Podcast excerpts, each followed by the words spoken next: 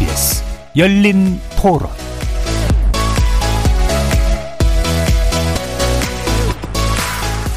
안녕하십니까. KBS 열린 토론 정준희입니다.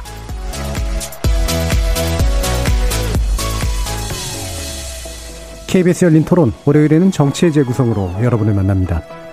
국민의힘 당대표 경선이 후보들 간 막판 신경전으로 뜨겁습니다. 오늘부터 내일까지 양일간 당원 대상 모바일 투표가 그리고 9일과 10일에는 일반 여론조사가 실시되는데요. 당연, 당원 투표 70%, 여론조사 30% 비중으로 선출된 이번 경선 결과는 금요일에 나올 것이라고 하죠. 이준석 후보가 일으킨 바람이 실제 당권으로까지 이어질지 전반부 토론에서는 국민의힘 당대표 경선의 최종 승자 전망해 보는 한편 이런 분위기가 차기 대선 그리고 정당 정치에 미칠 영향도 가늠해 보겠습니다. 그리고 후반부 토론에서는 6월부터 본격적으로 막 오른 대권 후보들의 행보 짚어보겠습니다. 그동안 제도 정치권 외곽을 돌던 윤석열 전 검찰총장이 조만간 공식적으로 대권 가도에 뛰어들 것이라 예상되고 있는데요. 국민의힘 의원들과 잇따라 만나는가 하면 국립현충원을 참배해서 다분히 의도된 정치적 메시지를 던지기도 했죠. 한편 더불어민주당에서는 경선 연기론이 다시 불씨를 키우고 있습니다. 기존 방식으로 경선을 치를 경우 흥행에 불리할 거란 이유 때문이죠. 이게 당을 위한 충심일지 아니면 특정 후보에 대한 견제 목적일지 정치의 재구성 논객들과 진단해 보겠습니다. KBS 열린 토론은 여러분이 주인공입니다. 문자로 참여하실 분은 9730으로 의견 남겨주십시오. 단문은 50원, 장문은 100원의 정보 용료가 붙습니다. KBS 모바일 콩, 트위터 계정 KBS 오픈, 그리고 유튜브를 통해서도 무료로 참여하실 수 있습니다. 시민 논객 여러분의 날, 날카로운 의견과 뜨거운 참여 기다리겠습니다. KBS 열린 토론 지금부터 출발합니다. 살아 있습니다. 토론이 살아 있습니다. 살아있는 토론, KBS 열린 토론. 토론은 라디오가 진짜입니다. 진짜 토론, KBS 열린 토론.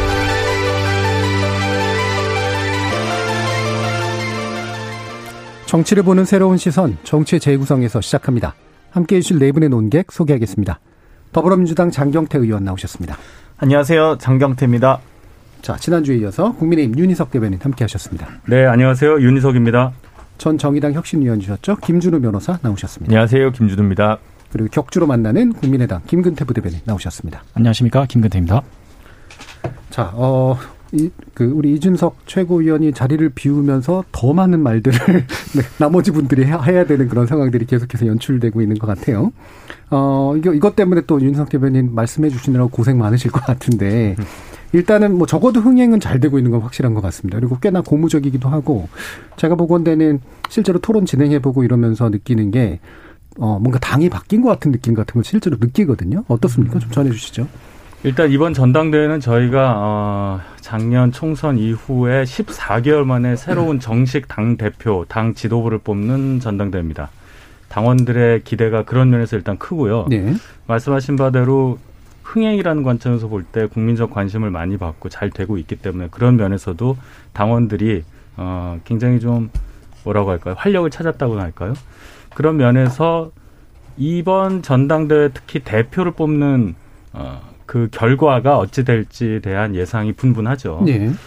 본인이 지지하는 후보 또 본인이 예상하는 당선자 그것에 따라서 기대를 갖고 있는 분들도 있고 또 한편으로 우려를 하시는 음. 분들도 있습니다. 예, 그렇게 되긴 하는데 어쨌든지 간에 어, 우리 저희 당 입장에서는 이번 전당대회를 통해서 앞으로 대선까지 연결되는 그런 정치 스케줄상 굉장히 좋은 기회를 갖게 됐다. 예. 이런 분위기다. 이렇게 예. 설명드리겠습니다. 예, 더불어민주당 입장에서는 약간 부럽기도 하고 얄밉기도 하고 이럴 것 같은데 어떻습니까? 어차피 이제 새로 집을 짓겠다라는 예. 의지와 기존에 이집 있는 집을 허물지 말자는 의견이 좀 갈리고 있는 것 같습니다. 근데 가장 중요한 것은 보수, 보수 지지층에서 이 박근혜 정권의 탄생과 탄핵 과정에서 직간접적으로 책임 있는 분들의 이선 후퇴를 명령하고 있는 것이다라고 예. 보고요. 음. 그 인물로서 적합한 사람이 나경원 주호영 후보는 아니지 않느냐라는 음. 의견이 조금 더 많지 않나. 그리고 그런 의견들이 또 이 반사 효과로 이준석 후보를 띄우고 있- 밀어 올리고 있다 이렇게 보고요. 네. 이뭐 저희 입장에서는 어찌됐건 저희는 집권 여당으로서 안정적인 국정 운영을 해야 되고 또 그 행동에 대한 정책에 대한 책임을 져야 되는 정당으로서 어, 야당의 어떤 그런 쇄신의 노력들도 매우 뭐 바람직하게 보고 있고요. 야당이 쇄신하면 또 여당도 그 거기에 또 이 반사 효과로 또 저희도 함께 쇄신하려고 하는 또 노력도 할 수 있기 때문에 어, 좀 일단 11일 날 예정된 전당대회 일정을 좀 예의주시하고 있습니다만 뭐 기대도 하고 있습니다. 어찌되건 예. 좋은 결실로 맺어지길 바랍니다. 예. 그 기대를 하신다고 표현하셨는데 나름대로 시나리오 같은 것도 있으신가요? 뭐 이 렇게 되면 이렇게 될 것 같다. 저렇게 되면 저렇게 사실 될것 이제 지금 전당대 흥행이라는 게 예. 당연히 이제 새로운 후보 우리 국민들께서 이 소위 다윗이 골리앗을 이기는 경기를 가장 좋아하죠. 이 예. 역전승의 쾌감이라는 게 있잖아요. 어, 그런 어떤 쇄신의 노력과 이미지는 좋지만 과연 이 흥행의 결실이 그리고 이, 이 전당대회 과정에서 후보 간의 어떤 설전 일대와 이 당의 지도부가 돼서 리더십을 행사하는 과정에서 질서를 이제 만들어 가야 되는 네. 정비해 가야 되는 입장에서는 완전 다릅니다. 그렇기 음. 때문에 과연 이제 여러 후보들이 이 각자의 정견을 가지고 정치적 활동을 해본 경험 플러스 어, 운영해본 경험이 있느냐, 어쨌든 리더십을 발휘해본 발휘해본 경험이 있느냐는 또 다르거든요. 예. 그렇기 때문에 뭐 저는 위기와 기회가 함께 온다고 보고 있어서 그렇게 음. 뭐 두려운 상황도 아니고 또 걱정할 상황도 아니라고 생각합니다. 예. 어, 어떻게 되든 나쁘진 않을 것 같다라고 하는 그런 분위기가 예, 읽히는데요. 김준호 변호사님 말씀 주시죠. 1차 결과에 이제 의회 결과가 나온 이후에 이제 제가 제일 리스크가 큰 거는 이준석 최고위원이 이제 발언에 있어서 혹시 뭔가 빗나가는 말들이 없을까라고 네. 생각을 했는데 광주나 대구에서의 그 전당대회 관련 이제 연설을 보면 그래도 꽤 뭐 5.18 문제라든가 탄핵 문제라든가 정면 승부를 좀잘 예. 했다라고 생각하고 이제 그렇게 어느 정도 어 기본적으로 뭐랄까요 작품성 논란에서 좀 벗어나면서 변화에 대한 열망과 불씨가 더 커진 게 아닌가 지금 각종 지표를 보면 더 이제 커졌잖아요. 이제 막 40% 가까이 당 대표 적합도 뭐 지지도 조사 결과가 나온 거 보면 정말 변화의 흐름에 대한 그 갈망 이게 굉장히 컸다라는 걸 다시 한번 추가적으로 확인한 것 같고 어 1차에 이어서 이제 본선 과정에서 그렇다면 나경원 의원이나 주호영 의원이 뭐 안정이나 약간의 네가티브가 좀 더 강하고 어, 자신들이 변화를 담을 수 있는 그릇이라는 걸 좀 증명하는데 성공적이지 못했던 거 아닌가 예. 그런 것들이 다시 더 격차를 벌리고 있는 것이 아닌가 그렇게 좀 보여집니다. 예, 뭐 여러 가지 이유를 또 진단해 주시긴 했는데 확실히 이제 왜 이런 선거 같은 거 지켜보면 약간 마음이 급해서 나오시는 말들이 어 별로 이렇게 도움이 안 되는 경우들이 좀 많 은 것 같아요. 그래서 그런 부분도 아마 좀 약간 언급을 해주셨던 것 같은데 2997님께서 어 문자 메시지 주셨는데 70대인 나로서도 30대가 경험과 결론이 부족, 부족하다지만 정치권을 확 바꾸기 위해서는 이준석이 당대표가 되어야 된다라는 그런 의견을 주셨네요. 자 그러면 가장 그 연령대에 가까우신 어떻습니까? 네 일단 국민의당 입장에서는 오늘 이제 안철수 대표가 얘기했듯이 그 전당대회 과정에서 분출되고 있는 새로운 정치적인 에너지를 굉장히 긍정적으로 보고 있다 이렇게 예. 또 어, 입장을 밝힌 바 있습니다. 그래서 네. 어, 좀 기세를 몰아서 야권의 혁신의 바람이 어, 긍정적인 결과를 낼 수 있기를 기대하는 부분이 있고요. 그리고 분명히 굉장히 파격적인 것은 사실이라고 생각을 합니다. 근데 네. 그래서 이제 앞으로 만약에 당 대표가 된다고 하면 그 일거수일투족에 대해서 관심도는 굉장히 뜨거울 것이라고 생각을 하고 그래서 그런 부분에 있어서는 관심을 계속 받을 수 있다라는 것이 또 굉장히 긍정적인 또 정치권에서의 어 영향일 것이라 생각하고 예. 그리고 기대감과 그 우려감들이 혼재되어 있는데 긍정적인 결과로 이렇게 이끌어낼 수 있는 것이 중요하다고 생각합니다. 예. 뒤에 아마 이제 당대당 이야기 나올 때 좀 더 언급하겠지만 제가 볼 때는 어, 우리 김근태 부대변인이 보시면 제가 볼때 김근태 부대변인이 평상시에 얘기하시던 것하고 이준석 현재 당대표 후보가 말하던 결하고 결이 좀 많이 비슷하거든요. 네. 예를 들면 이제 공정 경쟁에 관련 관점이라든가 이런 것들 일정한 세대성하고도 또 연관이 돼 있기도 하지 않은가. 그다음에 이제 보수를 바라보는 관점에서의 유사성도 좀 있지 않은가라는 생각이 좀 드는데 네. 그런 면에서 이제 현재 당, 당대표 후보를 바라보는 것과 실제로 이분이 실제로 됐을 때 국민의당의 관점에서 바라보는 것과는 꽤 좀 다 차이가 있을 수도 있을 것 같아요. 음, 일단 어, 말씀하셨던 것처럼 음. 그 사실 제가 정치에 이제 본격적으로 들어오기 전부터 사실 계속해서 활발하게 방송 활동 및 정치 활동을 했던 예. 게 이제 이준석 후보니까 어, 그 부분에 대해서 영향을 받은 것도 없잖아 있는 게 사실입니다. 음. 그리고 굉장히 메시지에 대해서 동의하는 부분도 많이 있고요. 근데 다만 이제 사실 서울시장 그렇죠. 그 네. 경선 때 네. 있었던 여러 가지 서로의 좀 마음을 다치게 할 만한 그런 발언들이 좀 음. 오강 부분들은 있죠. 그래서 음. 그런 부분들을 좀 잘 해소해서 결국에 우리가 바라봐야 될 것은 어, 통합을 통한 정권 교체이기 때문에 그런 부분들을 이제 잘 봉합하고 어, 서로의 역할에 충실할 수 있는 그런 어 이제 앞으로의 예. 날들이 있을 거라고 생각합니다. 알겠습니다. 어, 김근태 최고께서 음. 이렇게 부대변인께서 이렇게 통합에 대해서 적극적인 표현을 하신 건 몇 달 만에 처음인 것 같아요. 그렇죠. 한 달 전만 해도 네. 별로 이렇게 표정이 좋지 않으셨거든요. 유보적인 입장이셨는데. 예. 자, 2661님께서 부러워하면 지는 겁니다. 부러워할 시간이 어디 있나요? 그 시간에 국민의힘보다 더 바짝 국민의힘 편에 서서 더 열심히 하면 됩니다. 라고 하는 의견을 주셨는데 장경태 의원께 하시는 말씀 같기도 하고 그렇습니다. 네. 자, 그러면 김준우 변호사님. 어, 정치 분석가로서 지난번에 당심 얘기를 좀 우리가 일부 나누긴 했었습니다만 이게 실제로 이제 다가오고 있잖아요. 근데 퍼센티지 70%면 꽤 높은 건데 어, 실제로 보수기 정당에서 흔히 나타나지 않는 그런 어, 선택이랄까? 예, 이런 게 좀 가능할 거라고 실제로 전망하시나요? 저는 지금 전략적 체념을 하시는 당원들이 늘어날 거라고 생각을 합니다. 전략적 선택이라기보다는 네, 이거를 불씨를 꺼트렸다가는 오히려 내년 대선까지 바라보면서 좋을 게 없다라고 생각하시는 분들 그 뭐랄까 그한 당을 이미 지지하시는 분인데도 이렇게 얘기하면 그렇지만 좀 예. 부동층 같은 혹은 어 뭐 무당층 뭐 뭐라고 해야 될까 투표를 하지 않거나 투표에 좀 유보적인 입장을 취하시는 분들이 되게 많을 것 같다는 생각이 음. 들거든요. 이대로 가면 굳이 막지는 않겠다. 다른 변수나 어떤 사건 사고가 갑자기 예기치 않게 터지지 않는 한 이 불씨를 꺼트려서는 국민의 힘이 스스로 잡은 기회를 스스로 무너뜨리는 건 아닌가라는 것에 대한 공포 이런 네. 것들도 예. 상당히 좀 지배하고 있다는 생각이 들어서 만나 뵈면 제가 몇 분 이렇게 연락을 아시는 분들 좀 돌려봐도 이렇게 흔쾌하진 않은데 이렇게 어쩔 수 없는 거 아니라고 예. 생각하시는 국민의힘 내부의 당심도 만만치 않다라는 게 좀 체감이 많이 됩니다. 그래서 예. 대변님께서 계속 저를 웃으시면서 보고 계시는데 제가 예. 그럼 얘기를 좀 해야 되겠네요. 예. 제가 어, 당에 속한 입장에서 어, 아주 뭐 자세한 얘기는 제가 여기서 못 드리지만 네. 전략적 체념보다는 저는 전략적 기대를 하고 계시다고 생각을 해요. 당원이라면 네. 전당대에 음. 임하는 당원이라면 전략적으로 기대를 하면서 투표를 하실 겁니다. 그리고 어 오늘 보면은 저희가 모바일 투표가 오늘부터 내일이고 또 그 못하신 분은 ARS 투표를 목, 수요일 목요일 하잖아요. 네. 4일 동안 투표를 하는데 오늘 투표율이 25%가 넘었어요. 어. 투표율이 굉장히 높은 겁니다. 네. 그것은 전략적 체념을 해서 투표를 안 하는 게 아니고 전략적인 기대를 하면서 뭔가 자기 의사를 표명하려는 의지가 굉장히 당원들 사이에 팽배하다. 자, 이것의 결과가 어떻게 될 거냐? 그건 이제 결과를 봐야 되겠죠. 예. 여기까지입니다. 어떻게 될 거냐 하면서 정답 중요한 말이 나와야 되는데. 예. 근데 네. 그런 인식이 또 있을 수 있을 것 같아요. 뭐 나경원 후보께서는 개파 논란과 관련돼서 조금 생채기 내는 네. 이야기들을 좀 했는데 저는 그게 역으로 굉장히 도움이 됐다고 어, 이준석 후보한테 도움이 된다고 음, 혹은 음. 그렇기 때문에 도움이 된다고 생각을 하는데요. 그 단기 필마의 30대 정치인이 제1야당의 당대표에 출마하는 것은 다 걱정스러운 눈빛으로 볼 수밖에 없습니다. 예.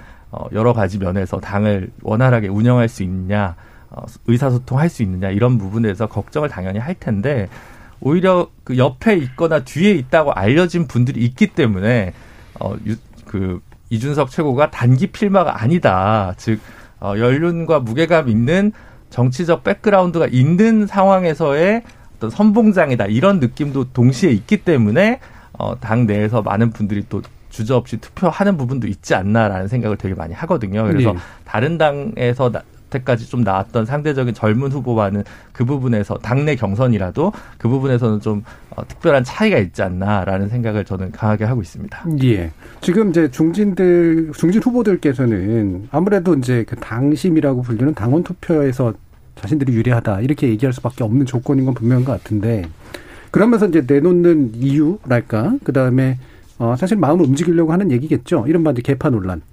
어, 뭐 이렇게 얘기하면 좋을지 모르겠습니다만 유승민 상황설 뭐 이런 식의 이야기들을 꺼내는 거 이게 이제 어떤 것들을 노리고 있는 걸까 실제로 효과가 있을까 뭐뭐 탄핵론에 관련된 것도 그렇고요. 실제로 이제 정당에 계시니까 예, 어떠신 것 같아요? 뭐 일단 확실한 것은 이 이준석 후보가 과거와의 단절을 확실하게 시도하는 건 예. 맞는 것 같습니다. 그러니까 일단 2030 세대가 가지고 있는 역사적 인식 과 약간 뭐 5060은 당연히 다르기 때문에 그 부분에 대한 단절은 어, 잘 말, 말하고 있는 것 같고요. 다만 예. 이제 소위 이준석 두꺼비가 독두꺼비냐 복두꺼비냐 음. 이거는 또 다른 문제이기 때문에 이제 뭐 여러 가지 지금 전당대 과정에서 분명한 것은 상수가 되긴 했거든요. 그럼 전당대 이후에 이제 이, 이 상수가 결국 묘수였냐 허수였냐를 가지고 국민의힘 당원들께서 땅을 치고 후회하실지 아니면 어, 흐뭇하게 또 이 소위 문재인 대통령님과의 영수회담이라든지 또 송영길 당대표와의 회담 등을 또 상상하시면서 여러 가지 그림을 그릴 거라 봅니다. 다만 어찌됐건 본인이 지금 득표력을 보이고 있는 것은 단순한 인기도나 인지도가 아니거든요. 예. 어, 결국 지지로 이끌어지는 그 당내 세력들에 분명히 엄연히 어, 이 지지를 받고 있는 거고 지원을 받고 있는 거라고 보고요. 아무런 지원 없이 정말 호롤단신 이 지지율이 나온다. 는 것은 정말 어불성설이기 때문에 어찌되건 이 당 운영 과정에서 여러 가지 어, 어떤 공정성 시비가 있을 만한 여러 실험, 시험대가 있을 거라고 봅니다. 당연히 뭐 각종 인사 배치부터 당, 주요 당직 뭐 사무총장, 비서실장, 당 대변인, 뭐 정책위장 어떻게 배치할 것이며 음. 그 배치하는 과정에서 앞으로 어, 대선 기획단을 만들고 또 이, 이 선거관리위원회 등을 만드는 과정에서 여러 가지 룰 세팅이 있을 건데 국민의힘의 룰 협상 과정에서 당 대표로서의 보여지는 모습들 뭐 하나하나가 아무튼 가시밭길 지- 지뢰밭이라고 보기 때문에요. 뭐 저희는 아무튼 그걸 조금 더 어, 여유 있게 보고 있는 입장입니다, 사실. 예. 다시 또 이제 국민의힘 말씀을 좀 들어봐야겠네요. 어떠세요? 그러니까 이런 이런 조건에서 이제 중진 그 후보들의 이런 그 이유랄까 막 이렇게 공격하는 그런 포인트들이 나름대로 당 안에서 좀 이렇게 움직일 만한 요소들이라고 생각하세요? 선거기 때문에 음. 어, 지금 이 선거 구도가 인수성 후보가 뭐 특별한 어떤 능력이 있는 뭐 그런 부분도 있겠지만은 한 명이고 예. 나머지 내부는 선수가 많이 음. 선수를 많이 가지신 소위 말하는 중진들이잖아요. 그래서 구도가 그렇게 짜여진 가운데서 상대적으로 이준석 후보가 돋보이는 효과를 그렇죠. 얻은 거는 부인할 수 없을 겁니다. 음. 그런 차원에서 어 다른 이제 주- 소위 말하는 중진 후보들께서 뭐 개파론이라든지 음. 이런 걸 얘기하는 거는 말씀드렸듯이 선거기 때문에 예. 표 하나하나의 중요성, 표를 얻기 위해서는 뭐 무슨 말이든 다 해야 되잖아요. 그런 차원에서 하실 수 있는 흔히 선거 과정에서 나올 수 있는 얘기라고 보고요. 그것이 그런 과연 당원들의 마음 을 움직일 수 그렇죠. 있느냐? 일정 부분 움직일 수 있죠. 예. 왜냐하면 뭐 다 아시지만은 저희 당에 아픈 과거가 있었고 그거로 인해서 음, 서로 반목을 한 예. 시절도 있었고 겨우 이 분열을 봉합을 하고 통합을 한 지 얼마 되지 않았잖아요. 근데 이제 그 상처가 다시 어 이렇게 붉어지는 거에 대해서는 그렇게 바람직하지 않지만 선거기 때문에 요 정도로 넘어가 선거 후로 이제 말씀하셨는데 자 누가 되든지 간에 아마 장경태 의원께서는 이준석 후보의 당선을 염두에 두고 말씀하신 걸로 생각을 하는데 설령 경험이 없는 분이 대표가 되더라도 이 당 대표가 과거처럼 총재가 아니에요. 음. 모든 것을 다 결제하고 모든 것을 결정하는 막강한 권한을 가진 게 아니라 상당히 분권화돼 있단 말입니다. 당 구조가. 물론 당 대표가 가지고 있는 상징적인 의미가 있고 당 대표가 행사할 수 있는 기본적인 인사권이라는 게 있죠. 근데 당에는 당 대표 말고도 최고위원도 있고 100명 넘는 국회의원이 있고 사무처가 있습니다. 지금 말씀하신 바와 같은 그런 혼란을 예상할 수는 있겠지만은 저희가 잘 해서 다 막을 수 있다. 그리고 땅을 치고 후회할 수 있는 일은 아마 없을 거예요. 지금이 어느 때인데 저희가 후회할 짓을 하겠어요. 음. 대선 얼마 남지 않았고 저희가 어, 후회할 일을 했을 때 어떤 결과를 받았고 얼마나 힘들었는지를 지금 이 순간도 겪고 있는 사람들입니다. 현명한 결정을 하라고 봅니다. 저는. 예, 1935님께서 그동안 나이 많고 경험 많은 인물이 정치한 결과가 작금의 상함임을 보면 정치의 나이나 경험이 그리 중요한 것 같지는 않은 것 같습니다라는 그런 의견 주셨는데요. 어, 결국에는 이제 이런 새로운 바람을 원하는 흐름 자체는 분명히 명백한 큰 흐름으로 좀 있는 것 같고 대신 이제 아까 뭐 전략적 체점이라는 표현을 쓰시긴 했습니다만 결국 고민하게 만드는 요소는 이제 어, 과연 정치라고 하는 큰 제도권 정치라고 하는 게 이렇게 어, 나이라든가 아니면 선수라든가 그다음에 여러 가지 그 인맥이라든가 이런 것 없이 정말로 운영이 가능할까에 대한 불안감 뭐 이 부분일 것 같은데 어, 이 부분에서 김근태 부대변인님은 예 가장 거리가 좀 멀잖아요. 예. 어, 떤 부분 거리가 멀다는 게 뭐냐면 바로 실제로 그런 것들이 없으신 쪽에 좀 더 가까우시잖아요. 그렇죠? 예. 정치를 관찰해 보신 결과 실제로 그런 여기 얘기하신 것처럼 정치 나이나 경험 그리 중요하지 않은 것 같습니다. 이런 진단들 맞다고 생각하세요?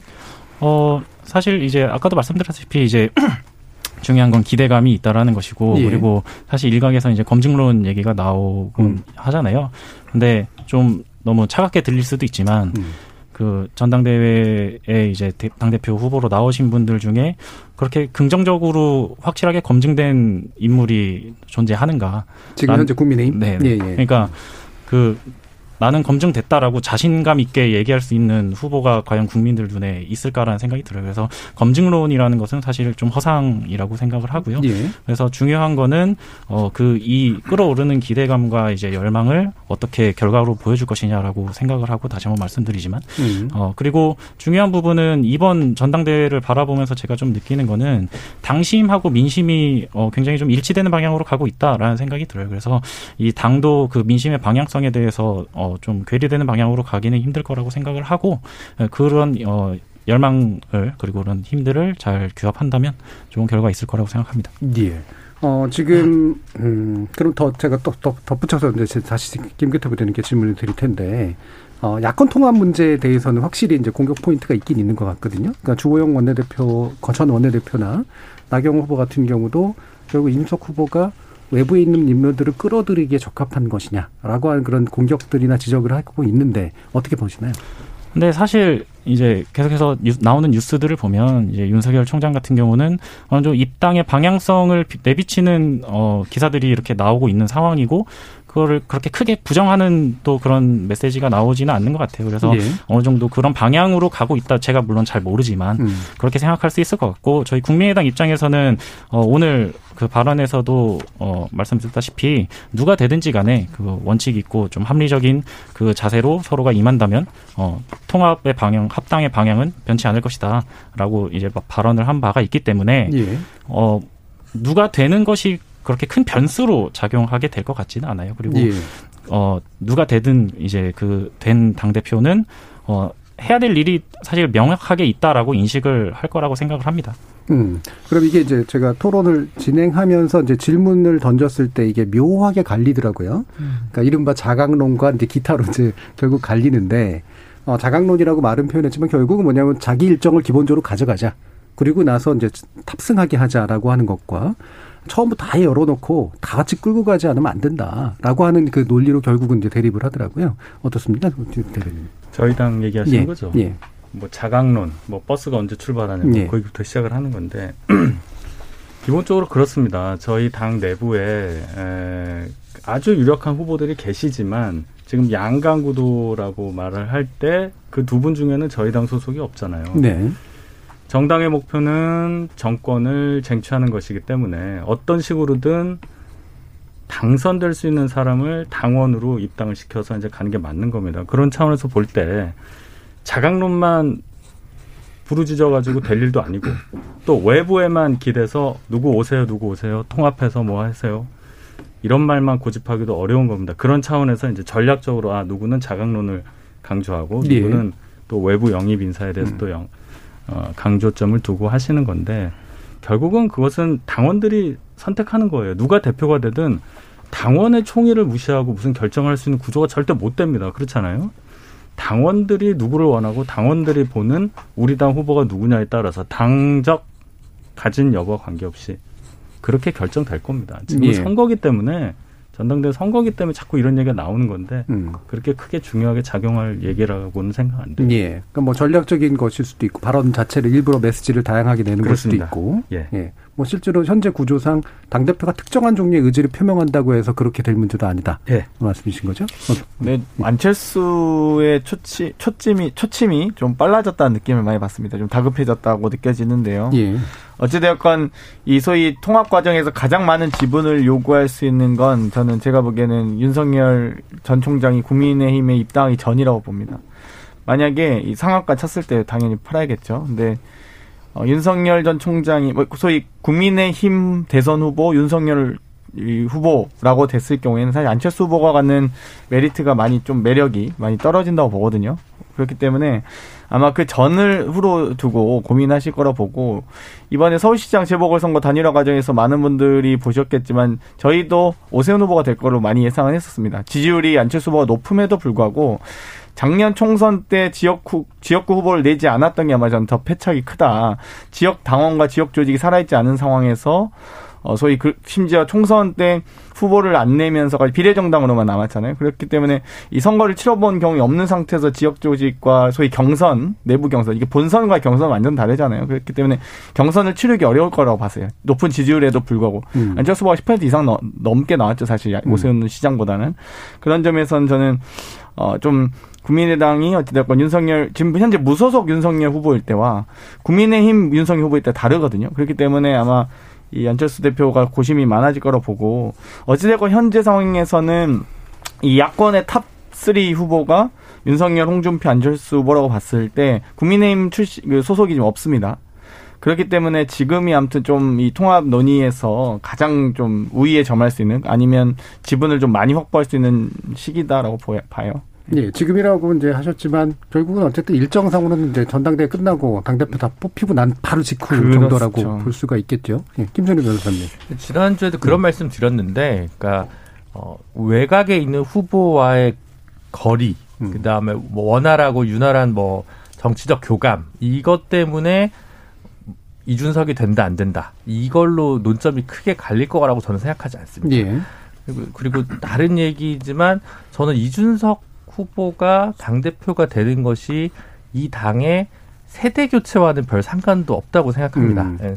오히려 세력 교체가 정확한 것 같다고 생각하고요. 네. 이준석 최고가 지금 내세우고 있는 공정이란 담론의 역사적 배경에는 뭐 여러 가지 사회 경제적 현상과 청년 문제들이 있지만 다른 한편으로 맞닿아 있는 것이 결국 어, 박근혜 최순실 게이트와 관련이 있고요. 이건 결국 탄핵 보수 타, 보수가 탄핵에 대해서 어떤 입장을 가질 것인가 그리고 어떠한 입장을 가진 사람들이 보수의 주류가 될 것인가 혹은 어떤 입장을 가진 사람이 중도와 교감할 수 있는가와 관련된 질문이 다시금 던져진 거라고 생각하고요. 반대편으로 갔다가 지난 총선에 패배했던 보수 정당이 이번에는 탄핵에 대해서는 적어도 긍정을 하고 들어가자. 음, 배경에 있다고 알려져 있는 게뭐 김무성 전 대표가 됐든 유승민 최고위원이 됐든 다 탄핵에 찬성했던 보수입니다. 사실은. 그래서 네. 저는 그 부분이 오히려 결정적인 약간 차이라고 생각을 하고 그 부분에 대해서 뜨끔이지만 약간 반응을 보였던 주호영 의원이나 예. 뭐 나경원 의원이나 이런 부분에서 좀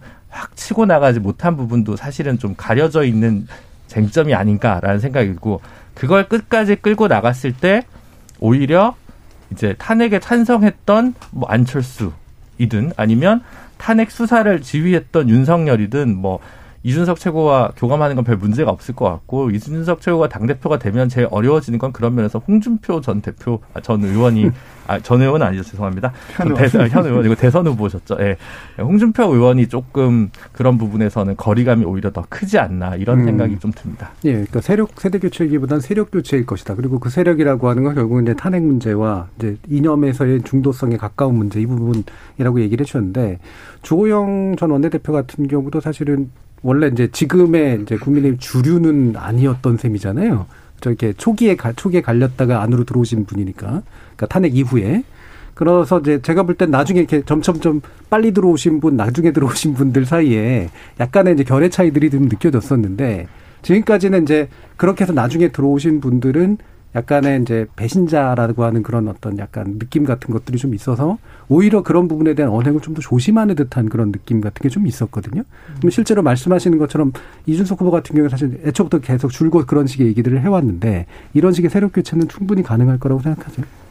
어, 세력 교체다. 탄핵을 기준으로 이제 말씀하신 네. 건데, 음, 좀 말씀드리기가 조심스럽습니다. 탄핵에 대한 입장은, 어, 솔직히 드러내놓고 얘기하기로는 참 어려운 부분이 많아요. 예. 당원분들이 속마음으로 어떻게 생각하시는지도 저희가 조심해서 관찰해야 되기 예. 때문에 딱 하나 좋은 것은 이번 전당대회를 계기로 해서 저희가 그동안 탄핵이라는 그 틀에 갇혀서 5년을 보냈는데 그 부분은 상당 부분 해소될 거라고 봅니다. 예. 탄핵을 기준으로 어, 이번 전당대회를 본다면 이제 그렇게 해석을 할수 음. 있고요. 세력이 교체된다는 부분도 그런 식으로 김준우 변호사께서 말씀하신 부분으로 생각하면 일리가 있어요. 음. 저도 그렇게 생각합니다. 그런데 이제 세력 교체가 일정 부분은 세대 교체하고도 관련이 되는 거니까 예. 뭐꼭 그걸 구분지어서 이거다 아니다라고 말할 건 아니라고 생각하고요. 예. 전당대회가 탄핵의 강을 건너는 저희 당이 보수가 탄핵이라는 강을 건너는 좋은 계기가 된다. 이렇게까지만 말씀드리겠습니다.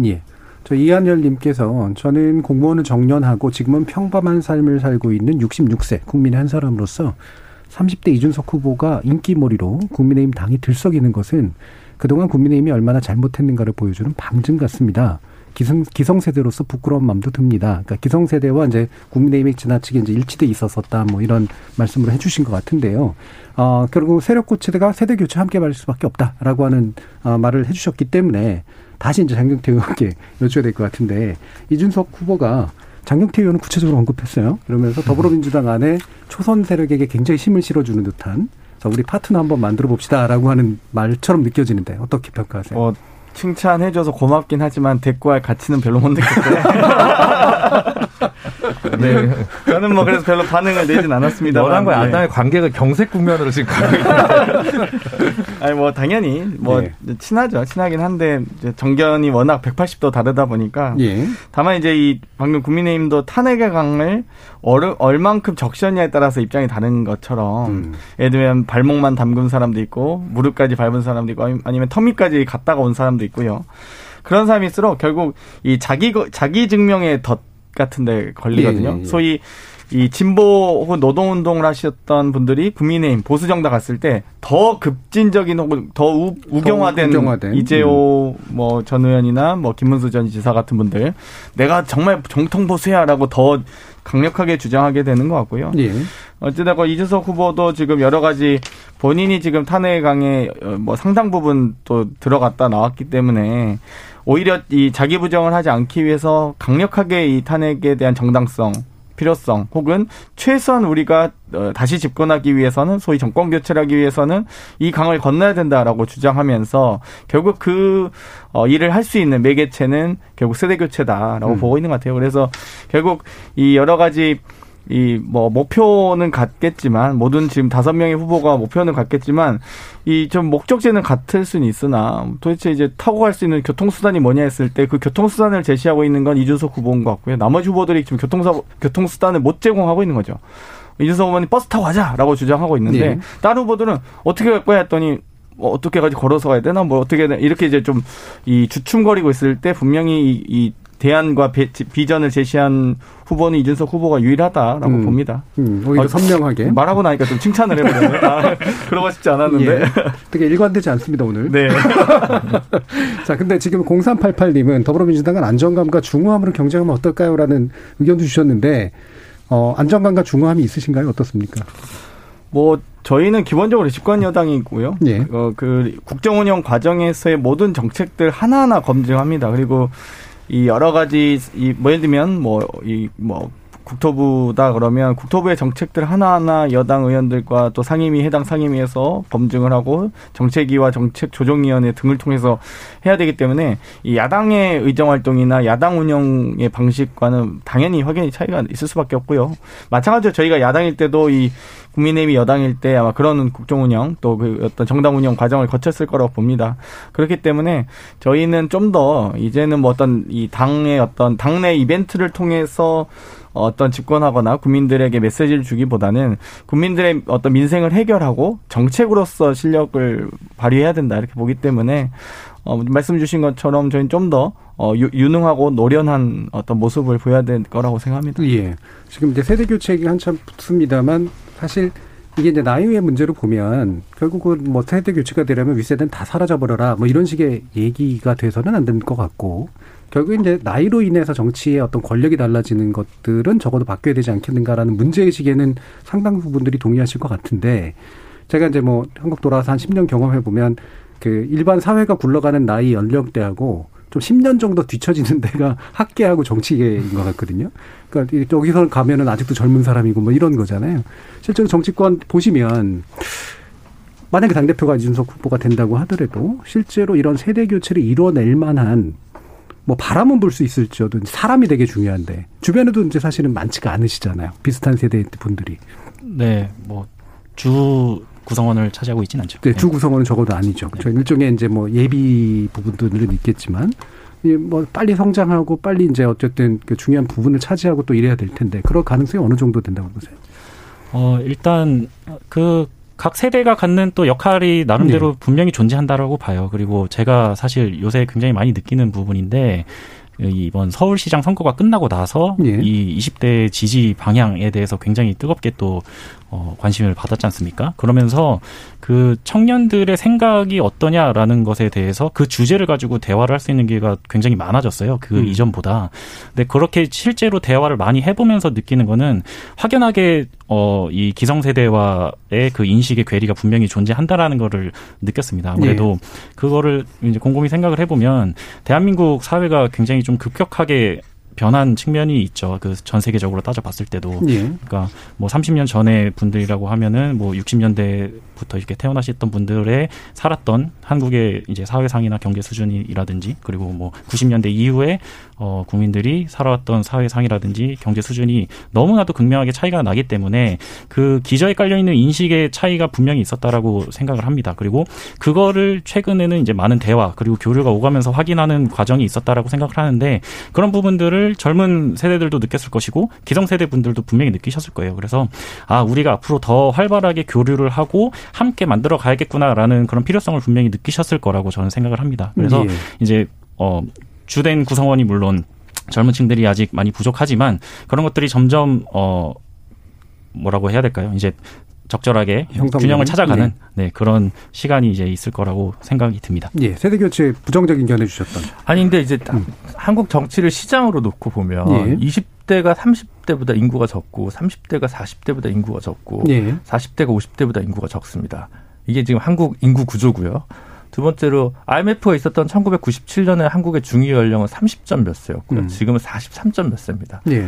그러니까 세대가 역동적이고 힘이 있으려면 인구 구조가 피라미드형으로 돼야 되는데 그럼 20, 30대 영향력이나 파고가 어떻게 보면 제한적일 수 있다라는 구조적인 문제가 있다는 거죠. 뭐 옳고 그름의 문제를 제가 말씀드리려고 하는 게 네. 아니라 세대 교체적인 그런 부분에서 하나의 좀 한계가 또 있을 수는 있다라는 생각이 들고 다른 한편으로 보면 국민의힘도 좀 자충수가 있었는데 지난 총선을 놓고 보면 청년 특별 전략 지역구라는 걸 몇 개를 선정을 했는데 되게 좀 접전지거나 이기기 어려운 수도권 네, 네. 지역에 많이 공천을 했습니다. 그에 비하면 민주당이 어뭐 조금 더 당선이 좀 가능해 보이는 수도권 지역에 젊은 정치인을 비교적 많이 배치를 한 편이거든요. 동대문 이런 데인가요?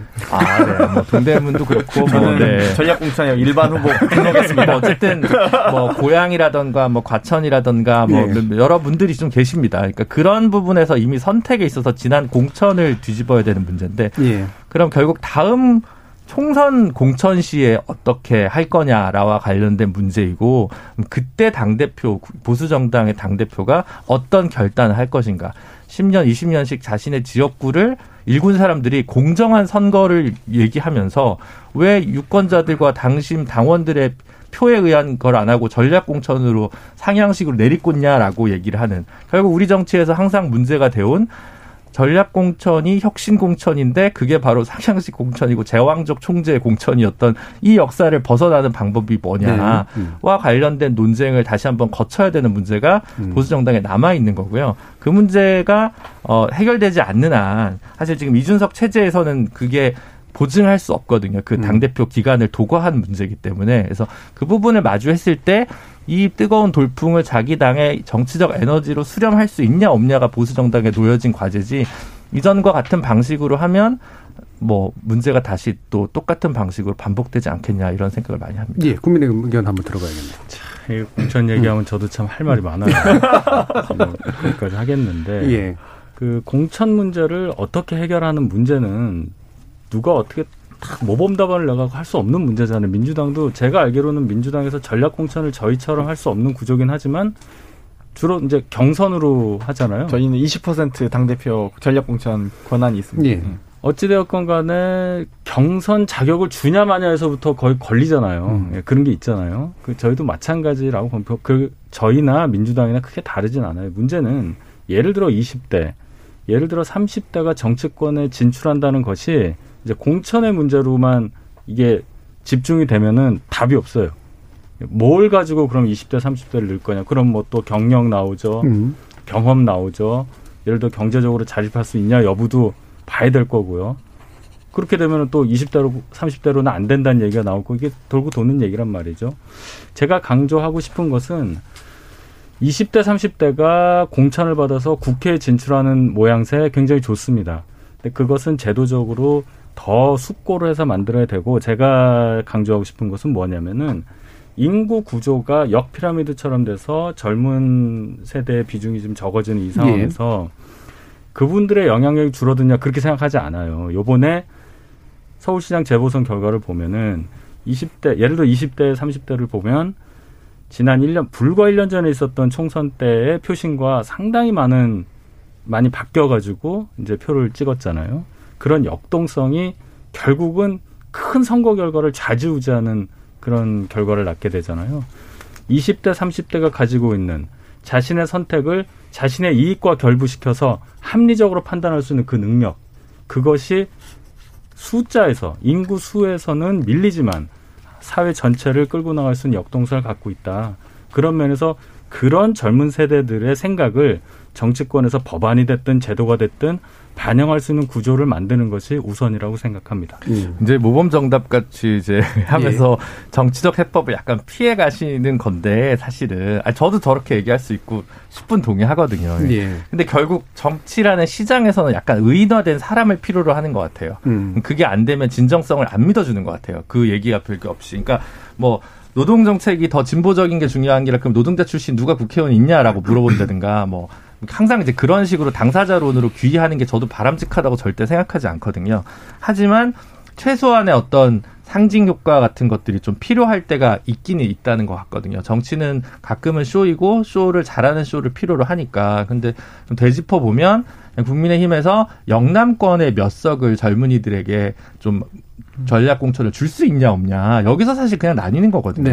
그러니까 극단적으로 아니 극단적인 게 아니라 충분히 사회 통념상 그렇게 생각할 수 있습니다. 제가 우리 사회에서 전문가 그룹에서는 어 10대 때부터 정당 가입을 해 가지고 정치인으로 쭉 자라는 것도 굉장히 중요하다라고 이제 유럽식 정당 문화를 얘기하지만 사회에 나가면 얘는 학교 나오고 자기 돈으로 직장 월급 봉투 받아본 게 10년도 안 된 친구가 무슨 사회생활의 민생을 알겠어라든가 아니면 뭐 결혼도 안 하고 아이도 안 키워봤는데 어떻게 민생을 알겠어라는 이야기를 하시는 유권자분들이 상당히 많습니다. 그게 항상 청년 정치인들이 자기를 넘어서야 될 어떤 장벽이나 어떤 벽입니다. 뭐 그게 온당하다는데 그게 현실이니까요. 그래서 저는 그러, 그렇 그렇기 때문에 당의 힘으로 사실은 청년 정치인들한테 어떤 기회를 좀 더 support 해줘야 되는데 문제는 다른 한편으로는 청년 정치인들, 청년 당사자들도 청년 정치인들한테 상대적으로 관심이 적은 경우가 많습니다. 사실 이준석 최고 같은 경우는 8년 동안, 10년 동안 언론에 노출된 부분이기 때문에 그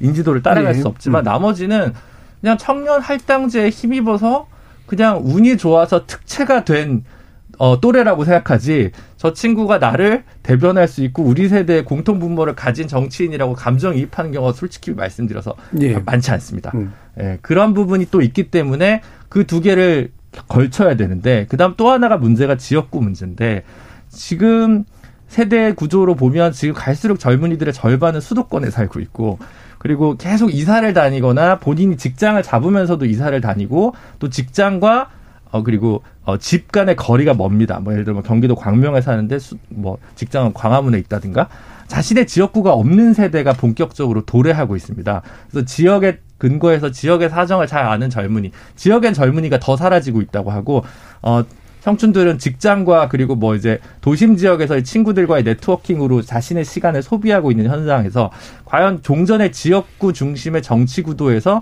사실은 청년들이 인입해 들어가기가 더 어려운 구조. 예. 그럼 뭐 이제 그러면 또 아 저 친구 서- 선거제도 개혁 얘기하나 뭐 이렇게 음. 얘기하시는데 제가 뭐 그렇게까지 얘기하고 싶은 건 아닌데 그 전반적인 구조 자체가 변하지 않으면 어 청년들의 자연스러운 세대 교체와 자연스러운 정치 인입을 어그 받아 들이거나 수용할 수 있는 구조가 못 만들어지고 그러면 그냥 가끔 20년에 한 번 이렇게 툭 무너지듯이 이렇게 어 세대 교체가 되나 이런 방식의 약간 어 극단적인 극단적인 뭐 급격한 방식의 이것들만 있기 때문에 이걸 풀기 위한 각 당의 특히 뭐 정의당이나 국민의당처럼 뭐 10석 이하의 작은 정당은 사실 그 포션이나 여분이 많지 않습니다. 네. 하지만 백석 넘는 정당들은 그 정도 여분이 있기 때문에 분명히 당의 장기 발전 전망을 위해서 지금 누가 당 대표가 되고 그때 당 대표가 되는 문제가 아니라 사실 미리미리 좀 세워야 되지 않나라는 예. 생각을 좀 많이 합니다. 약간의 답을 드리면 저희 당 같은 경우는 어, 지난 총선 같은 경우에 영남의 경북 지역에 두 명의 보좌진 출신 젊은 의원을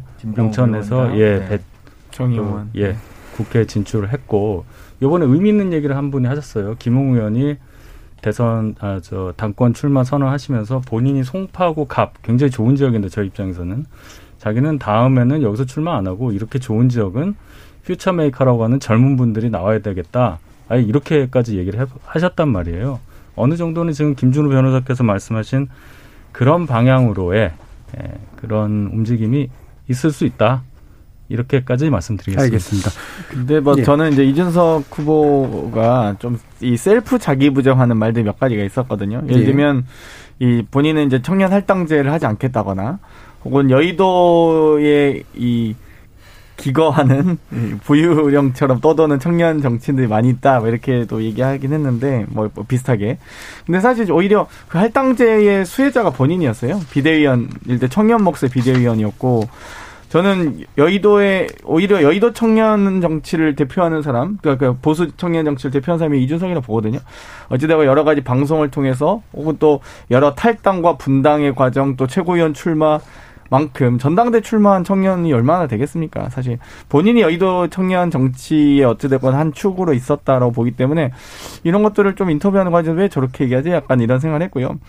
이 사실 21대 총선에서 어 이 보수 이 국민의힘에도 좋은 청년들이 많이 있어요. 근데 Future Maker 방금 말씀하셨지만 전부 다 험지로 내보내는 걸 보면서 야 정말 안타깝다. 딱 그걸 명확하게 보여준 예가 이 주호영 후보의 이 에베레스트 발언 아니겠습니까? 예, 예. 나경원 후보가 동작에서 나- 안 나가고 이준석 후보가 노원에서 안 나가고 두 분 다 대구에서 나가셨으면 혹은 Future Maker 분들이 다 대구에서 나가셨으면 당선됐겠죠. 근데 방금 이제 두 김병호 의원, 정의원 님도 좋은 분들이죠. 근데 사실 70년대생 이제 45 되신 분들을 청년이라 하기엔 좀 그렇고요. 80년대생 국회의원이 없습니다. 90년대생도 딱 한 명 이제 배현진 의원 이제 계시긴 한데요. 그분은 이제 좀 이 청년 정치를 대변하시기보다는 어, 뭐 입당과 동시에 거의 대변인을 맡으면서 활동했기 때문에 좀 더 다르다고 보고요. 이 저희가 이런 과정들이 확실히 이 젊은 의원들이 없다는 것을 이 여러 상임이나 의정 활동 보면서 저희는 청년 의원들이 탁 기획하고 어 전략 짜서 막 제안도 하고 또 저희끼리 기자회견 하고 하거든요. 근데 보통 이제 여당이 조금 이 아마 여당이 좀 무거운 무거울 수밖에 없는데 뭐 정부와 당 정립도 해야 되고 정부의 정책을 또 반대할 수도 없고 약간 그런데 오히려 야당인 국민의힘이 좀 더 느리다는 생각 많이 할 때가 많아요 저는. 의정 활동이나 이 원내에서의 발언들 보면서 아 야당이 아니고 약간 아직도 여당인가 이런 생각이 들 정도로 혹은 좀 저기 안에는 좀 이렇게 역동성을 이 가미시켜주는 젊은 의원들이 없어서 그런가라고 생각할 정도로 좀 그런 부분이 있는데 어찌됐건 이준석 후보의 등장이 여러 가지 어떤 정치적 메시지와 국민들의 관심을 불러일으킬 만한 어, 이 촉매제였던 건 사실인 것 같습니다. 알겠습니다. 저도 하나만 또 보태면 그래서 예. 사실은 어 아마 이준석 최고위원이 사석에서도 종종 이런 얘기를 했었는데 아마 이제 지방의회의 선거제도나 공천 방식을 좀 바꿔서 좀 뭐 정치적 공간을 좀 열어주는 방식에 대해서 아마 본인이 고민을 할 것으로 좀 보여지고요. 네. 어, 지방선거 선거제도 개혁을 내년 지방선거 앞두고 있으니까 조금 여야가 약간의 공- 비례성을 개선하는 방식으로 개선한다면 이 부분도 당장에 좀 의미 있는 활로가 좀 열리지 않을까 싶습니다. 예. 장경태 의원 말씀을 제가 얘기를 안 할 수가 없어요. 그 연령 얘기를 하니까 이렇게 말이 아니, 많아지는 그게 거고요. 아니고 연령대로 봤을 때 저희 당에 이제 젊은 의원이 없고 민주당의 집권 여당에도 불구하고 젊은 의원들이 많아서 굉장히 유연하게 빠르게 개혁적으로 움직인다는 말씀을 하셨는데 연령으로 보면 맞는 말씀이에요. 근데 그럼 과연 젊은 의원분들 뭐 장경태 의원님을 꼭 집어서 그런 건 아니에요. 오해하지 마시고. 가지고 계신 청년 의원들이라 하는 민주당 소속 의원들의 생각이 과연 청년들의 실제 생각을 대변해야 그게 진짜 청년 의원일 텐데 과연 그러고 있는가 한번 자문해 보시기 바랍니다. 자답도 해보시고요. 뭐 여기서 거론되는 얘기가 아니긴 하지만 예를 들어서 조국 그런 부분에 대해서 목소리 내시는 부분 통일된 의견이나 그런 굉장히 실망스러웠어요. 젊으신데 자, 과연 그- 20, 30대 청년들이 지금 민주당의 젊은 의원분들이 갖고 계신 생각과 입장 표명에 대해서 얼만큼 동의하실지 그 부분만 짚겠습니다. 알겠습니다. 예. 어, 지금 일부가 어, 제가 열린 토론 진행 맡은 이후로 가장 길게 늘어진 어, 상태였었는데요. 그만큼 문제적인 상황인 것만은 분명한 것 같고요. 아마 각자 말씀들이 되게 할 말들이 많으셔가지고 제가 일부러 좀 방임을 했습니다. 어, 그래서 충분히 말씀은 못 하셨겠지만 다음 기회에 또 한번 얘기를 해보도록 하고 어, 우리 사실 정작 김근태 부대변님은 가장 수혜를 못 받은 상태가 돼버려가지고 제가 2부에 좀더 어, 말씀을 나누도록 하겠습니다. 아, 중간에 뭐 다른 그 얘기 없이 바로 이 네 분 다시 소개시켜드리고 2부로 이어지겠습니다. 국민의힘 윤인석 대변인 그리고 전 정의당 혁신위원이셨던 김준우 변호사 국민의당 김근태 부대변인 그리고 더불어민주당 장경태 의원 이렇게 네 분과 함께하고 있는데요. 자 지금 어, 아까 이제 뭐 말, 말씀 나눴던 것들을 이어- 이어서 어, 제일 좀 마음이 좀 급하고 빨리 움직이셔야 된다라고 조언들이 나오고 있는 게 지금 안철수 대표거든요. 어떻게 보고 계세요? 이 대권 가도의 경쟁에서. 어, 일단 그 안철수 대표님이 일관되게 보여줬던 모습은 이 정권 교체에 대한 간절함이라고 생각을 해요. 예. 서울시장 때부터 시작을 해서 그 일관성을 어, 이제 와서 뭐 해칠 이유는 전혀 없을 것이고요. 그리고 계속해서 지속적으로 반복적으로 어, 말씀하시는 부분은 어떤 역할이든 어, 이 대선에서도 어, 수행할 준비가 되어 있다라고 네. 이제 말씀을 하고 계십니다. 그리고 제가 이제 개인적으로 어, 생각하는 가장 이상적인 이제 야권의 그 대선 그 방향은 섀도우 캐비닛을 준비를 하는 것이 가장 이상적이지 않을까라는 생각이 들어요. 예. 아무래도 어 이제 여러 가지 벌써부터 이게 통합이 될지 안 될지에 대한 우려감 그런 피로감들을 국민 여러분들께서 느끼고 계실 텐데 어한 테이블에 앉아 놓고 우리가 어 이미 그 압도적인 지지율을 가진 후보를 보유하고 있으니 우리가 한 개인이 집권을 한다라는 생각보다는 우리가 섀도우 캐비닛 그림자 내각을 구성을 해서 이 유력 주자들이 집단적으로 어 집권을 한다라는 이미지를 국민 여러분들께 보여줄 수 있으면 예. 어, 보다, 어, 이 상승하고 있는 이 지지율을 유지하면서 정권 교체에 성공할 수 있지 않을까라고 예. 저는 개인적으로 생각합니다. 근데 막상 서울시에서는 공동정부 운영이 지금 안 되고 있는 것 같거든요. 아, 일단 저희 그 부시장, 정무 부시장으로 이- 가셨고, 그리고 아무래도 이제 그 굉장히 임기가 짧은 서울시장. 자리이긴 하잖아요. 그래서 그리고 그것 과 이제 바로 연달아서 이제 합당의 문제도 있었고, 예, 예. 그리고 지금 국민의힘은 전당대회까지 지금 큰 일을 치르고 있지 않습니까? 그래서 그런 부분들을 감안을 하시면은 좋을 것 같아요. 알겠습니다. 자, 그러면 지금 일단 안철수 대표 같은 경우가 이제 물론 이제 지금 김경태 부대변인 같은 경우에는 그 순수함에 대해서 굉장히 강조를 해주셨지만 실제로 결국 대권이라고 하는 거는 경쟁이잖아요. 근데 지금의 구도가 보면 양강 구도로 이제 굳어지고 있는 듯한 느낌. 적어도 여론조사 면에 있어서는 의미 있는 제3자가 잘 안 나타나는 것 같은데 뭐 주관식 답안에서 이준석이 갑자기 딱 또 대선 후보까지 등장하는 실제로는 이제 헌법 개정이 없는 한 불가능하겠지만 이런 것들을 이제 바라보면 결국 이 구도가 고착될까? 그리고 구도 안에서 결국 움직이게 될까라는 궁금증들이 있는데요. 다른 분들이 보시기에 이런 구도의 변화 가능성이 있으신지 어떻게 김 대변인.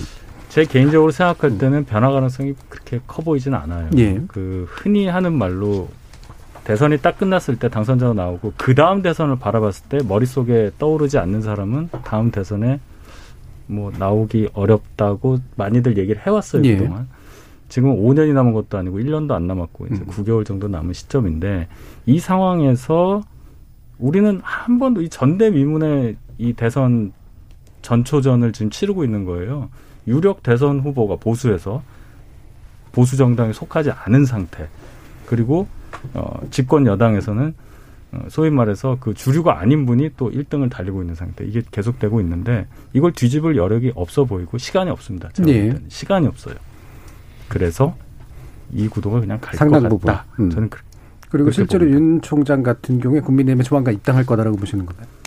그거는 음. 그분께 여쭤봐야 되겠는데 제가 입당을 하실 거다 막 그렇게 얘기하기보다는 입당하셔서 하시는 게 유리하다고 저는 개인적으로는 봐요. 음. 그거는 근데 전적으로 저희 당이 입당해서 본인을 국민의힘 당원으로 해서 국민의 후보가 돼서 당선까지 가는 길 거기까지 어, 도움을 줄 수 있을 만큼 저희 당이 정치적으로 매력적이냐 그 부분에 달려 있다고 생각합니다. 음, 알겠습니다. 김준우 변호사님. 저는 이제 그 왜 예를 들어 선거에서 구도 중에 뭐 이제 여러 가지 변수를 놓고 예전에는 얘기를 했잖아요. 네.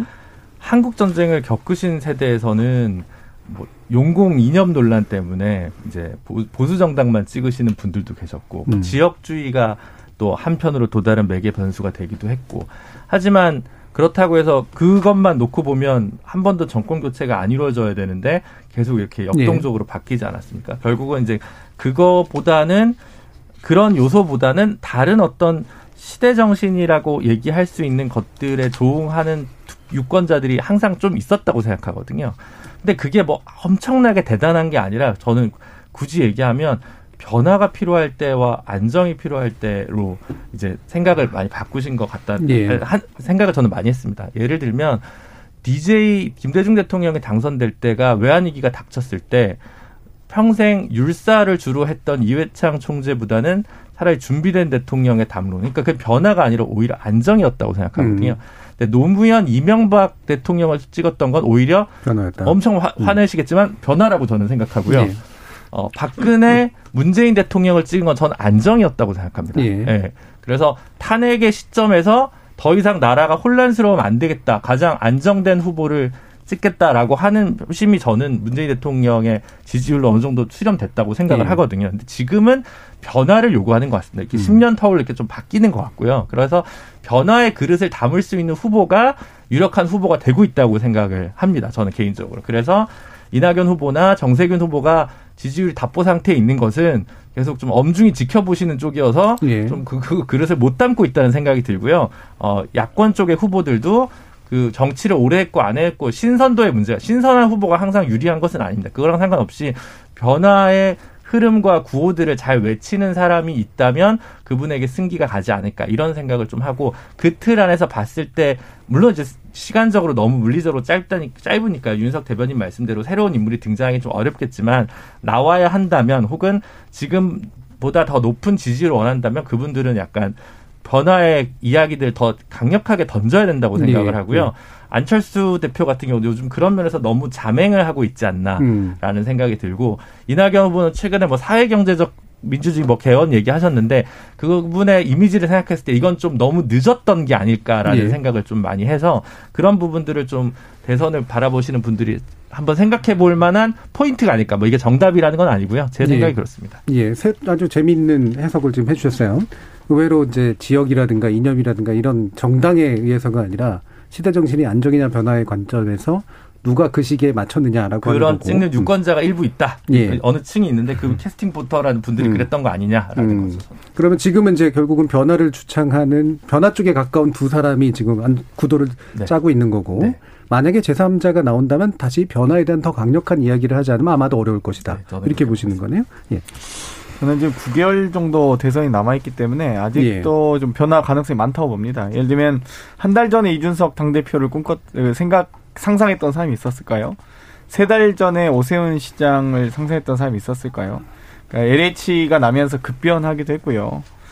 어, 이, 이 재보궐선거 과정에서는. 예. 특히 2017년에도 방금 우리 김준호 변호사께서 얘기하셨지만 이 국민의힘이 그 당시에 이 소위 이제 재집권이 어려워졌을 때 어, 이 문재인 후보와 오- 이 안철수 후보 간에 국민들께서 고민을 하셨을 겁니다. 근데 그 과정에서 상대 박빙이었어요, 사실 실제로. 저도 그 당시 대선 때, 어, 좀, 어, 우리가 마- 완전히 우리가 one side가 이긴다고 생각하기는 어려웠고, 그 과정에서 이 안철수 후보가 어, 단설 유치원 발언하면서 사실 저희가 확 격차를 벌리기 시작했거든요, 사실. 그러니까 그런 변수들은 아직도 많이 남아있다고 보기 때문에, 그리고 역대 뭐 대선 이 과정을 보면 9개월 전 지지율과 지금의 지지율은 좀 다릅니다. 예를 들면 불과 저희 한 6개월, 5개월 전만 해도 이- 이낙연 대표께서 가장 지지율 높으셨죠. 사실 네. 40% 육박하셨었고. 근데 많은 변화가 있다, 변수가 있다. 불과 5개월 만에 바뀌는 부분은.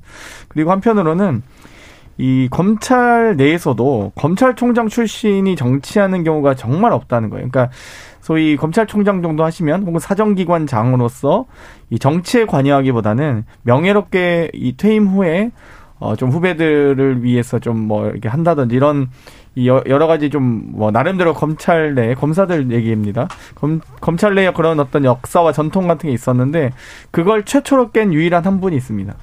바로 지금 감옥에 있는 김기춘 전 검찰총장님인데요. 나오셨어요. 아 이제 나오셨죠. 네. 네. 근데 이제 두 번째 제2의 김기춘이 탄생하느냐 안 하느냐 뭐 이런 이 갈림길에 있는 것 같은데 저는 어찌되었건 이, 이 사정기관 장들 국세청장, 국정원장, 검찰총장 이런 분들이 정치에 관여 안 하시죠 대부분. 어, 근데 딱 한 분 계셨다 이렇게 말씀드리고 싶습니다. 음. 검찰총장 출신이 그 정치한 경우가 꽤 있어요. 그러니까 그거는 뭐 네, 마지막은 그렇고. 구 저기 95년 총장 하시다가 96년 총선에 나가셔서 초선하신 이제 보수정당 검찰총장님이 한 분 계셨고 그분이 이제 마지막이었던 것 같습니다. 예. 자, 이 구도가 대체로 굳어진다라고 보시는 쪽과 아니다, 아직은 시간이 좀 있다라고 보시는 쪽으로 지금 약간은 나뉘었는데, 자, 여기에 하나를 더 더하면 어느 쪽이십니까? 김근태 부대변인. 저도 구도의 변화는 크지 않을 거라고 생각을 해요. 그럼 안철수 대표 어떻게 하는 거야? 갑자기 본심을 굉장히 솔직한 너무 솔직한 거 아니에요? 아니 뭐 그러니까 사실 이제 뭐 이게 사욕을 뭐 이렇게 드러내기보다는 예, 예, 예. 객관적인 진단을 해보시는 네, 면. 예. 갑자기 너무 그렇게. 말씀하시니까 예. 당황스럽네요. 그래서 결국에는 그러니까 계속 말씀드렸다시피 그리고 국민의당 내부에서도 계속 공유하고 있는 것이 우리가 예. 정권 교체에 어떤 역할을 맡게 될 것이냐라는 음. 부분이 있고 그리고 이제 서울시장 경선을 통해서 또 뭐 이제 말씀하셨던 부분들 그리고 뭐 합당에 대한 부분들 이런 부분들에서 예. 오갔던 얘기들이 있으니까요. 근데 그런 부분들을 어 이렇게 자의적으로 어 좀 이렇게 다르게 방향을 트는 것이 어 과연 그게 국민들께서 원하시는 방향일까라는 생각이 있습니다. 예. 어, 그러니까 결국에는 지금 안 대표 같은 경우에는 되게 이제 그 정권 교체에 상당히 중요한 미랄이 되겠다라고 하는 기본 의지로 이제 계속해서 어, 얘기를 해주고 그게 이제 받아들여졌을 때 뭐 후보가 될 수도 있고 또는 다른 방식의 촉매자가 될 수도 있다. 네, 그래서 어 해야 될 일에 집중을 하는 것이 가장 중요하다라고 인식을 음. 하고 있고요. 그리고 그런 부분에 있어서 사실 이제 윤 총장님 얘기를 좀 해보자면 예. 그 입당을 하신다고 하더라도 내가 왜 국민의힘에 입당하는가에 대한 그 조금의 설명이라든지 이제 예. 조금 중간 그 과정이 필요할 거라고 생각을 해요. 그래서 그런 부분에 있어서 이제 안철수 대표가 또 할 수 있는 역할이 분명히 있을 것이라고 생각을 하고 예. 네, 뭐 알겠습니다. 자, 그러면 지금 시간이 많이 남지는 않았습니다만 제가 궁금한 부분이어서 이거는 좀 짚어봐야 될 것 같아요. 경선 연기론. 이거는 장경태 의원께서 말하기가 좀 좋은 입치는 외래 아니긴 합니다만 그래도 약간의 설명은 좀 해주시면 좋을 것 같아요. 저희 더불어민주당은 이제 대선일로부터 180일 전 후보 선출한다라는 규정이 있습니다. 단 당무위원회 의결로 어, 이 변경할 수 있다, 이제 정, 결정할 수 있다라고 되어 있는데요. 예. 뭐 이제 현재 당원 단계상은 180일 전에 선출하든지 아니면 당무위원회에서 결정하든지 이제 두 가지 중에 하나이긴 한데 사실 가장 바람직한 것은 후보들께서 이 원만하게 합의하시는 게 제일 좋죠. 그러니까 예. 사실 이제 객관적인 상황으로 봤을 때 이 국민의힘은 어찌되건 이 정치적 이벤트가 많이 남아 있거든요. 쓸 수 있는 카드가 많은데 저희는 실제 카드가 많지 않기 때문에 분명히 카드를 많이 갖고 있는 쪽이 이 물론 이긴다고 보장할 수는 없습니다. 적어도 저희가 이 뭐 이게 예를 들면 뭐 원표어 갖고 있을 수도 있지만 예. 그런데 이, 이 많이 패, 패가 있다고 해서 이긴다는 걸 보장할 수는 없지만 가능성은 좀 높아지는 거기 때문에 음. 저희 입장에서는 최대한 카드를 늘리기 위한 것들. 예를 들면 국민의힘이 11월 말에 후보 선출하고 뭐 안철수 후보와의 단일화 과정이 뭐 12월에 있고 1월에 윤, 윤석열 총장과의 뭐 단일화 과정이 있다. 뭐 예를 들면 이렇게 이런 이벤트들을 논의했을 때 어, 저희도 조금 다소 어, 어려움이 있을 수 있다라고 예. 보기 때문에 원만하게 후보들께서 어, 합의를 하시는 게 제일 좋겠죠. 네. 예. 자, 이게 시간이 많이 남진 않았습니다만, 이게 제가 특혜를 드리는 건 아니고요. 저희 또 이제 고정 멤버셨기 때문에 잠시 인사하고 가시죠. 예, 제가 오늘 뭐 KBS 더 라이브 있다가 출연하기로 돼 있는데 예. 좀 일찍 왔는데 열린 토론 식구들이 또 생각나서 왔는데 또 오늘도 열띤 토론하고 있어가지고 제가 인사드리러 왔습니다. 귀가 간지러우셨을 거예요. 한참 일부를 8시 10분까지 저희가 이준석 후보 덕분에 아주 늘 토론을 열띠게 했습니다. 방금 와서 전혀 못 들었습니다. 좋은 말씀 하셨을 걸 믿습니다, 장경태 의원님. 예. 어, 별로 예, 좋은 얘기가 안 나가겠네요. 하여튼 열린 토론 청취자 여러분, 제가 참 자리를 비우고 있는 동안에 참 죄송스러운 마음이고요. 빨리 돌아오세요. 뭐? 좋은 성과로 인사드릴 수 있도록 하겠습니다. 감사합니다. 예, 알겠습니다. 자, 이준석 후보자가 잠시, 어, 저희 이제 일종의 고향 비슷한데 돌려서 이제 말씀해 주셨고요. 어, 실제로 돌아오실 수 있을지, 아닐지에 대해서는 저희가 다음 방금 방금 그 연기론. 제가 한번 예. 말씀드리고 그 장경태 의원 답변 중에 제가 좀 의아스러운 것은 저희 당이 120일 전에 그 후보를 선출하니까 180일 남겨놓고 카드가 적고 그래서 연기를 할 수 있다는 의미인데 저희가 120일 전에 후보 선출하는 거는 이미 다 알려진 사실이었고요. 거기 180일이어서 그 60일 사이에 뭔가가 없을 수 있다는 건 충분히 예상할 수 있었던 것이었고 이 시점에 와서 카드 얘기를 하시는 것은 그럼 그럼 당원 단계를 왜 만들죠? 지난번에도 서울시장 부산시장 재보궐선거 때 후보 내는 문제 가지고 크게 당하셨잖아요. 아니 당원 그거를- 단계에 정확하게 이렇게 되어 있습니다. 당무위원회 결정에 따른다. 당무위원회가 좋아요. 결정한다 되어 있기 때문에 그게- 저희가 당원 단계를 이제 그 당시에는 개정해서 후보를 낸 것이고 지금은 당헌 당규 개정할 이유가 없는 거고요. 다만 이 저는 이제 뭐 연기가 옳다 그르다라기보다는 이 가능성에 대한 부분과 후보 간의 원만한 합의가 있었으면 좋겠다. 그러니까 예. 딱 지금 국민의힘 소위 야권의 top3 했을 때 국민의힘 후보가 없잖아요. 지금 윤석열, 홍준표, 안철수 후보식인데 그런 상황에서는 여러 가지 이벤트가 많을 수밖에 없는 거죠. 역동성은 분명히. 저는 일단 예. 그 경선이라는 게 어쨌든 후유증이 항상 동반되기 때문에 음. 그럼에도 불구하고 그러니까 경선 후유증을 치유하려면 시간이 좀 필요하니까 경선을 빨리 하는 게 저는 좋다고 생각을 하거든요. 예. 그리고 이제 빨리 대선 준비도 해야 되고 또 여당 같은 경우는 9월, 10월 국- 정기국회에서 입법 성과를 내야 됩니다.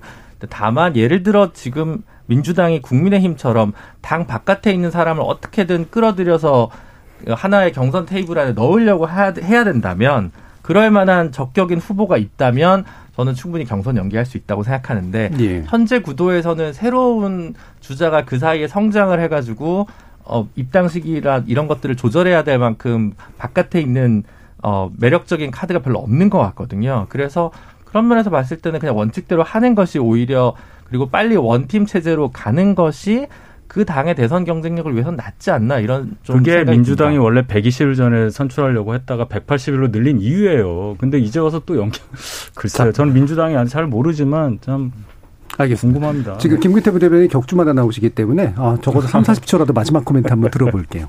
아, 네, 그 이재명 지사님을 이제 중심으로 한 민주당의 이제 경선 연기 관련해서 말씀을 하셨던 것 같은데 사실 경선 연기의 이유가 딱히 없다라고 저도 생각을 해요. 왜냐하면 음. 이제 뭐 흥행의 차원에서 보면은 흥행에서 이제 그 필요한 것이 과연 무, 어, 무엇일까? 사실 차별성과 어떤 또 치열함이 아니겠습니까? 근데 그 치열함이 어 시간이 지난다고 해서 어 만들어질 것 같다라는 생각은 좀 적고 예. 그리고 이제 앞서서 그 정권 이제 바뀌는 그런 과정에 대해서 김준일 변호사님 뭐 말씀을 주셨었는데 이제 정권 재창출의 이제 시간들이 역사적으로 있었어요. 근데 거기에서 볼 수 있는 하나의 특징은 저는 이제 이 전임 정권과 당이 네. 어느 정도 분리되는 모습을 보여주고 거기에서 차별성을 낼 수 있는 그것이 반드시 필요하다라고 생각을 하는데 오히려 경선이 늦어지면 그 이제 거리를 두고 좀 차별성을 보여주는 것이 그 시간이 부족해지지 않을까 하는 그런 생각이 있습니다. 알겠습니다. 자, 오늘 뭐 여러 가지 얘기들 좀 나왔었는데 많이들 부족하신 느낌이 드셨을 것 같긴 한데요. 김진우 변호사님 또 다음 주에 개인 사정 때문에 못 나오셔서 오늘 제가 시간을 좀 많이 드리려고 노력을 했습니다. 네, 주셔서 주에 감사합니다. 또 뵙으면 좋겠고요. 함께 해 주신 국민의힘 윤희석 대변인, 국민의당 김근태 부대변인, 그리고 더불어민주당 장경태 의원 네 분 모두 수고하셨습니다. 감사합니다. 감사합니다. 감사합니다. 영어 단어 중에 에이지즘이라는 게 있는데요. 우리말로는 대략 연령차별로 옮겨주죠. 한국의 맥락에서는 아마도 젊거나 어린이들을 무시하는 태도일 것 같지만 이 말이 만들어진 미국에서는 노인에 대한 편견을 가리키기 위해서 고안된 개념입니다. 그것도 1968년의 말이죠. 특정 사회가 이 단어를 어떻게 받아들이냐에 따라서 그 사회에서 연령의 차별이 어느 방향을 향하는가를 또 짐작할 수 있게도 해줍니다. 한국 사회 역시 아마도 조만간 연령 차별의 방향이 바뀔지는 모르겠는데요. 그토록 단단해 보이던 제도권 정치 영역에서도 뭔가 변화가 감지되는 듯합니다. 지금까지 KBS 열린 토론 정준이었습니다.